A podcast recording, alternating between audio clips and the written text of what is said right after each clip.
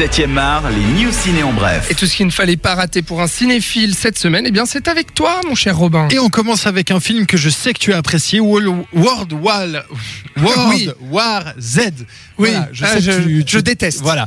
Euh, et bien sache qu'un deuxième est en préparation. Le développement du film est bien avancé, assure son producteur. Ah. Voilà. Alors ça, c'est pas vraiment intéressant. Ce qui l'est plus quand même, C'est c'est qu'il y a Brad Pitt.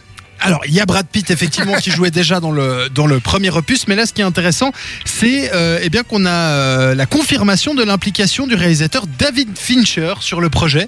Euh, donc, le, le réalisateur de Seven, de Fight Club ou encore de Benjamin Button, eh bien serait euh, en fait derrière la, la, caméra, pour euh, World War Z 2. Donc Peut-être qu'on assisterait à un meilleur film que le premier. Espérons en Je tout cas. pas, espérons. Et oui, avec un monsieur comme ça, euh, a priori, ça devrait aller. Et ouais, on va continuer avec euh, toujours des réalisateurs. Celui-ci, c'est celui du spin-off de Star Wars sur Han Solo, puisque euh, vous le savez peut-être, il y a eu quelques quelques changements à la tête de la réalisation de ce film.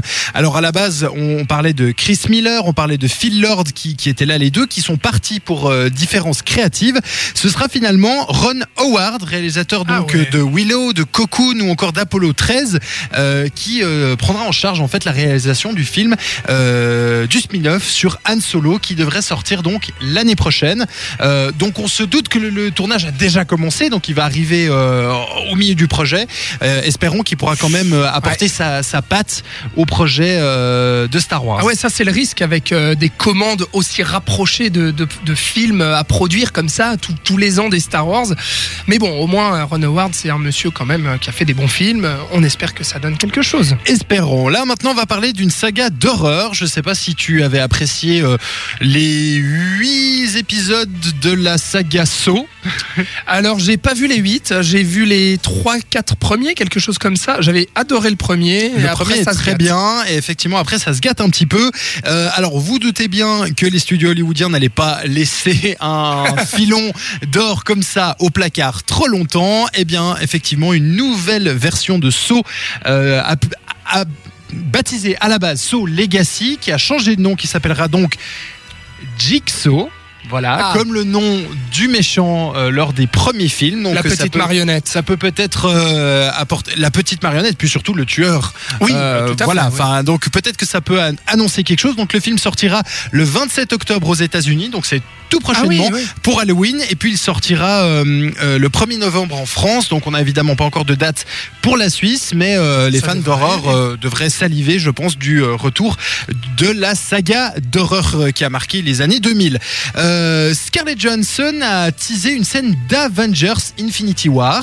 Ah. Elle en a parlé un petit peu en disant voilà que ça va ça va arriver, que ce, ce sera cool, etc. Et que surtout Eh bien, voilà, c'est. euh, elle a parlé d'une scène en particulier, une scène de bagarre en particulier où il y aurait 32 personnages euh, qu'on pourrait. donc, 32 euh, super-héros donc. 32 super-héros Ouais. qu'on pourrait retrouver dans cette, dans cette même scène. Euh, ça pue, hein, qu'on soit d'accord, 32 personnages dans une scène.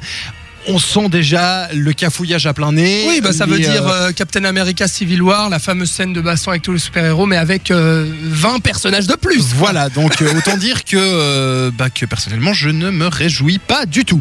Et puis euh, un petit mot euh, encore sur euh, le prochain film très attendu de Christopher Nolan, Dunkerque, Oui. euh, puisque eh bien il s'agira euh, du film le plus court de Christopher Nolan depuis son premier film. Souvenez-vous peut-être vous l'avez vu de Following qui ne durait que 1h10 minutes à peu près. Euh, ensuite on l'a on l'a vu, hein, il a enchaîné les longs films, Memento, les Ah oui. trois Batman, Inception, Interstellar qui durait euh, Trois heures. quoi, pratiquement 3 heures. Et bien là Dunkerque serait beaucoup plus court puisque il euh, ne durait qu'une heure 47. Voilà, Ah donc le, le réalisateur de talent aurait réussi à placer tout ce qu'il voulait euh, dans 1h47. Euh, donc euh, ben moi je trouve que c'est plutôt une bonne euh, une bonne idée plutôt que de s'étaler indéfiniment au moins il a pris le, le parti de faire un film plutôt court et je pense que c'est On plutôt agréable On- on- Réponse le 19 juillet. voilà, avec, on le rappelle, notamment Tom Hardy ou encore Mark Rylance dans euh, les têtes d'affiche. Eh ben parfait, merci beaucoup Robin.